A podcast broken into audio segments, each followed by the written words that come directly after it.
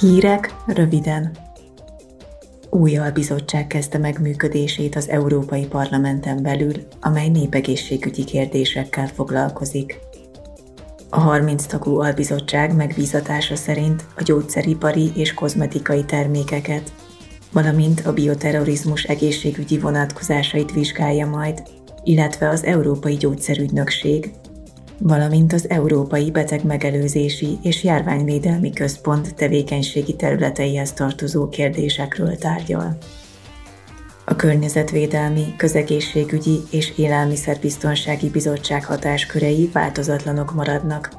A jogalkotási javaslatokról továbbra is ők egyeztetnek és szavaznak. Holnap az Európai Bizottság ismerteti a Mezőgazdasági és Vidékfejlesztési Bizottság valamint a Környezetvédelmi, Közegészségügyi és Élelmiszerbiztonsági Bizottság tagjainak azt a rendeletjavaslatot, amely új állat- és növényegészségügyi intézkedéseket tartalmaz.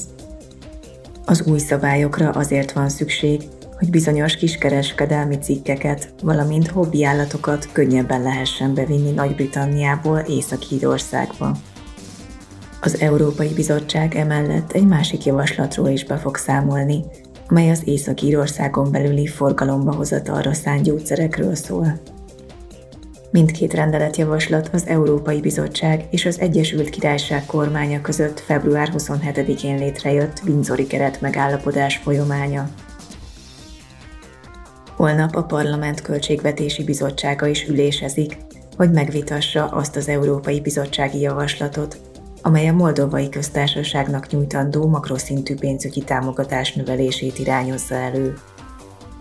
A javaslat szerint 145 millió euróval nőne a támogatás összege, ami segítene Moldovának fedezni idei külső finanszírozási szükségleteit, fenntartani makrogazdasági stabilitását és végrehajtani reformjait.